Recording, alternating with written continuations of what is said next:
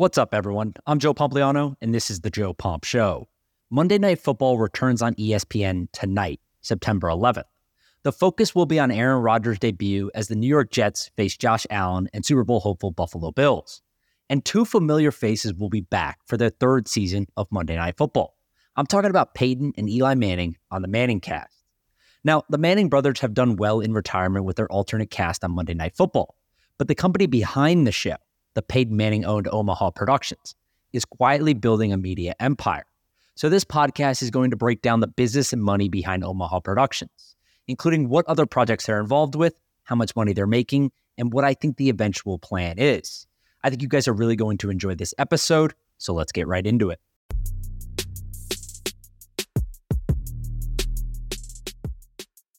Okay, so when Peyton Manning retired from the NFL in 2016, he had plenty of options in retirement. He's a Hall of Fame quarterback. He could have easily taken a coaching job on essentially any team he wanted to, from high school to college to the NFL. Every single team would have had him. He could have signed a nine figure broadcasting deal like Tom Brady's 300 million plus deal with Fox, or he could have simply sat back and relaxed, enjoying his $250 million in career earnings without adding any additional stress to his life. But Peyton Manning didn't do any of those things. Instead, the two time Super Bowl champion has taken on another challenge building a billion dollar sports media company. Of course, I'm talking about Omaha Productions. Omaha Productions is named after Manning's infamous audible call, and it has become one of the hottest companies in sports. The production company works with ESPN, Netflix, the NFL, and many others in the audio and video space, and if you are even a casual sports fan, you have unknowingly seen a lot of their content over the last few years. Now, truth be told, Peyton Manning didn't really even know what he wanted to do upon retirement. I mean, who does? He had spent his entire life, we're talking about from childhood to the age of 39, nearly 40 years old, solely focused on becoming the absolute best football player he could possibly be. And obviously that worked. He's a Hall of Fame quarterback, one of the greatest NFL players of all time made $250 million, won two Super Bowls, played for great teams. The list goes on and on and on. But as Manning started getting involved in various media projects post retirement, he received a timely pitch. Now, there's this article that came out from Bloomberg earlier this year. I highly recommend you go check it out. It talks about how Peyton Manning came up with this idea initially, who brought it to him, how the conversation went. But to summarize, in 2020, WME super agent Josh Pyatt and sports media executive Jamie Horowitz, flew to Denver, brought a pitch deck, and presented Peyton Manning with a new idea. Now, for those of you that don't know, Josh Pyatt is one of the most respectable agents in the media business. He's at WME. He has worked with a variety of athletes, super well known, does an incredible job. He helped LeBron James and Kobe Bryant build their respective media companies, that's Spring Hill and Granity. And he thought Manning's fame and charisma and popularity and all that stuff offered Peyton Manning the ability to build something similar, but in the sports entertainment space. The way that Bloomberg breaks it down, and according to Josh Pyatt himself, actually, he says that Peyton Manning was hesitant. Peyton was enjoying time at home with his family and wasn't sure what level of commitment he was ready to give to a new project. But Peyton Manning had also recently started working on a show for ESPN. You guys have probably seen it. It's called Peyton's Places. It's still going on today. He was working on that at the time and he was enjoying it. So Josh Pyatt assured him that he could be as involved in this new company as he wanted to be, or not as involved as he wanted to be, right? Whether he's 1% in or 100% in, they thought it was an amazing idea. He could be the face of the business, whether he wants to be in the day to day or not. Now, Manning agreed eventually, and Omaha Productions was born. The company was started. The first project that they worked on was a partnership with ESPN to launch the Manning cast. Now, many of you have probably seen the Manning cast. I already talked about it in this podcast episode. It's going to be on Monday Night Football tonight. They've already done two previous seasons, but the idea is pretty simple. Many broadcasters, when this started, were working from home during the pandemic. So Peyton Manning went to ESPN executives and he said, Hey, why can't I do that? Right? Let's set up a broadcast in my garage or what ended up being his friend's garage. They made a studio out of it. Him and his brother would log on. It wasn't every Monday night, but it was a lot of Monday nights and they would just talk shop. And it's like a little bit different, right? You're not listening to Joe Buck and Troy Aikman. They're not doing serious play by play. In some instances, they're breaking it down from the vantage point of a Hall of Fame quarterback, but also they're bringing on guests, right? They're talking to people like Tom Brady, Barack Obama came on, Snoop Dogg, Dwayne Johnson, LeBron James, Mark Wahlberg, like all these people came on. And it was awesome. It's like you're hanging out at a barbershop, right? It's you're hanging out with your friends watching the game. It's a different vantage point, it's a different view. And you have to remember a lot of the the generation that's growing up today. They're used to personality based content, right? We're talking about the Pat McAfee's of the world, the Barstool Sports of the world. You can name a million others, right? And so not only are they used to that, but they're used to the streaming world where you see these people just sitting there talking shop. It's not really professionally done. You know, it's a high enough quality. There's like a certain bar that you have to meet, but ultimately it feels a little bit more casual and a little bit more relaxed. So that was the pitch to ESPN. ESPN said, Great, we trust you. Let's go do it. We'll try it out year number one. Let's see how it goes. And it's been an amazing success. A lot of other businesses have actually copied it since. That's because the first season averaged 1.6 million viewers and the second season averaged 1.3 million viewers. Now, look, some of you may look at this and say, oh, Monday Night Football averaged 16 million viewers last year. 1.6 or 1.3 million viewers really isn't that good. But the truth is, football is king in the United States. And to add on an additional 1.6 or 1.3 million viewers is tremendous. There's not many things on television today that are going to get you that many viewers on an appointment basis on a national network on Monday nights. It's just not a thing, right? So that's a very, very, very good number, especially for an alternate telecast that is already on another channel like ESPN. So that's great. But more importantly, the average Manning cast did something that ESPN has struggled with for a long time and many other networks have struggled with for a long time. It reduced their age of viewership. For example, the average Manningcast viewer was six years younger last year than the main Monday Night Football broadcast viewer, right? Six years younger the person was watching the Manningcast than the average person on the regular Monday Night Football broadcast. Now, that's obviously important. And to be honest, this success of the Manningcast wasn't an accident. It's hard to be replicated, obviously, but there was a lot of things that were going their way. The Manning family, many of you know, is football royalty between Archie Peyton, Eli, and now Arch at Texas. This family is legit. Multiple generations of people have followed their careers, and they're immensely popular in the United States. So, teaming up and combining Peyton and Eli Manning's media debut, really, with Monday Night Football, an already super popular show, was going to command some level of viewership automatically, right? It was going to have some level of success. But the more impressive part is what has happened since then. The Manning cast has helped turn Omaha Productions into one of the world's fastest growing media properties. We're not just talking about sports, I'm talking about media in general, right? It's become one of the fastest growing media properties in the world today. That's because they have applied the same Manning cast model to a bunch of different sports. They've done it in college football prime time with the Pat McAfee show. You guys saw it this past week with Alabama and Texas. They were on the field for that. They did it in the NBA with Stephen A's World with Stephen A. Smith. They did it for UFC. I think it was UFC 278 with the Gronkowskis. They did it for the PGA Championship with Joe Buck and Michael Collins. They did it for a Formula One race earlier this year with Daniel Ricciardo and Will Arnett. They've done it with a bunch of other different media properties, literally the exact same model, right? Sit on your couch, enjoy the game like it's hanging out with your friends. Been immensely popular. Virtually all of those have done really well from a ratings perspective. And Omaha Productions is also doing a ton of other stuff. They're behind several Netflix shows like Quarterback that came out earlier this year following NFL quarterbacks around throughout the season. They had Patrick Mahomes, Kirk Cousins, Marcus Mariota. You guys probably watched that. It got renewed for a second season. They had King of Collectibles, the Goldin Touch, which followed around Goldin and Ken Goldin as they do their collectibles business. That also got renewed for a second season, immensely popular as well. They've done commercials for companies like Caesars. They did a spot for the 2024 Paris Olympics for NBC.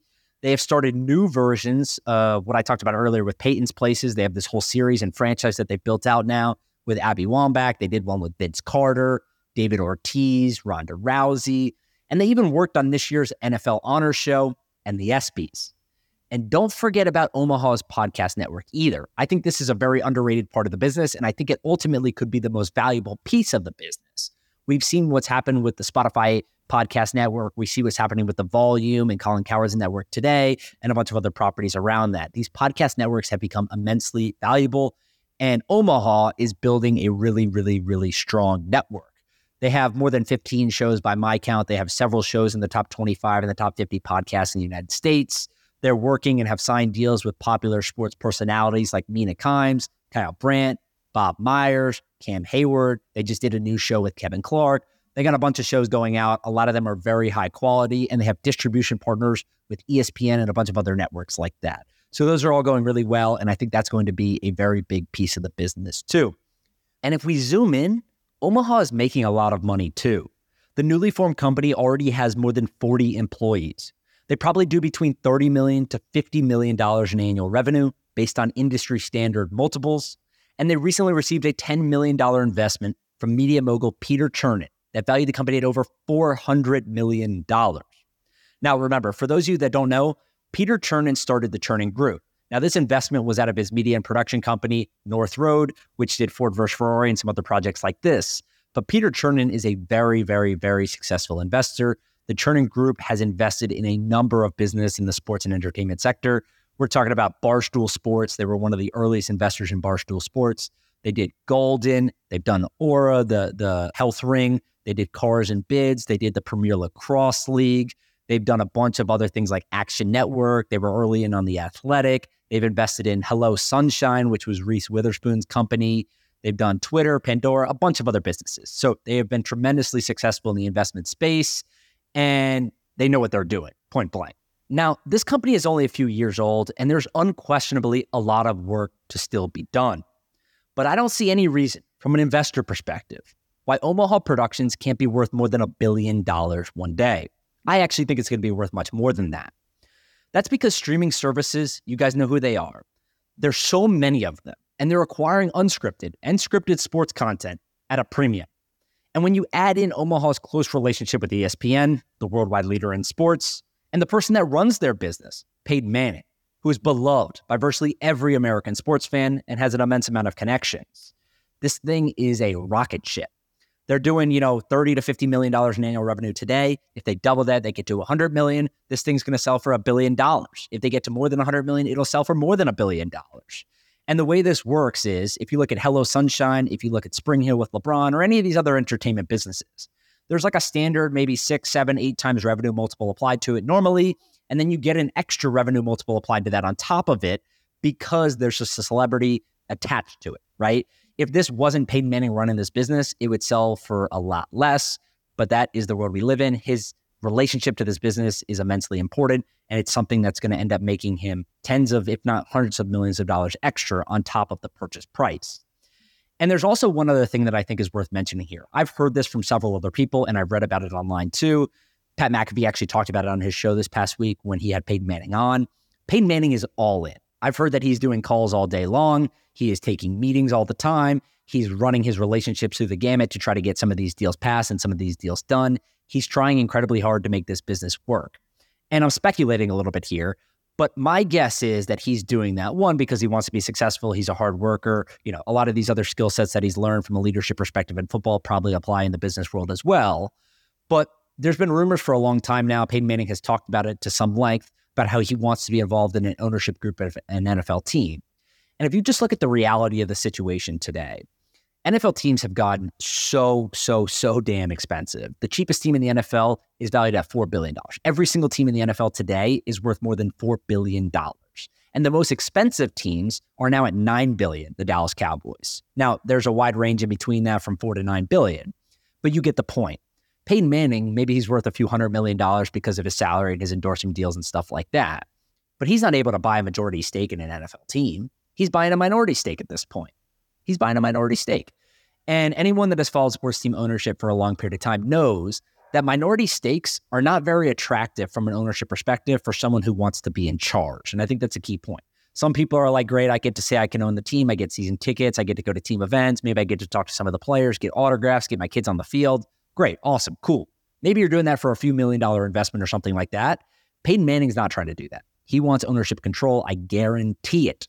He wants to be able to have a decision with the GM. He wants to be able to talk to the coach. He wants to be able to talk to the players. He wants to have input in the franchise. And to be able to do that, you have to own a large chunk of the team. So this may be his way through Omaha Productions of getting the capital needed to be able to do that. And the reason why I say that is simple. Peyton Manning, throughout his 17 or 18 year career, he made $250 million in salary. We're not counting endorsements, investments, anything else outside of that. $250 million in salary.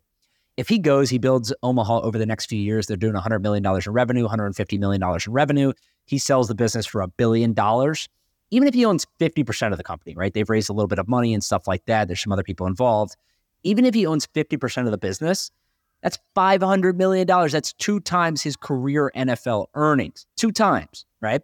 Say they raise more money to continue to grow and he owns 30% of the business. That's $300 million. It's still more than he made throughout his entire NFL career.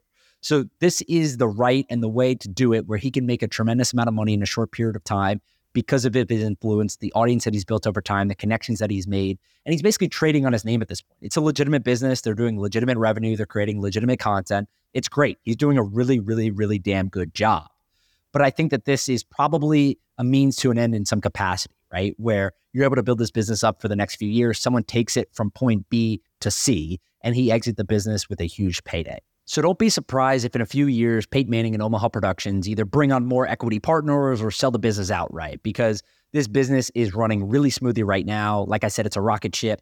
Revenue is growing tremendously year over year. They're working on some of the most important projects in sports today. They have the right partners already in place to grow this thing even more.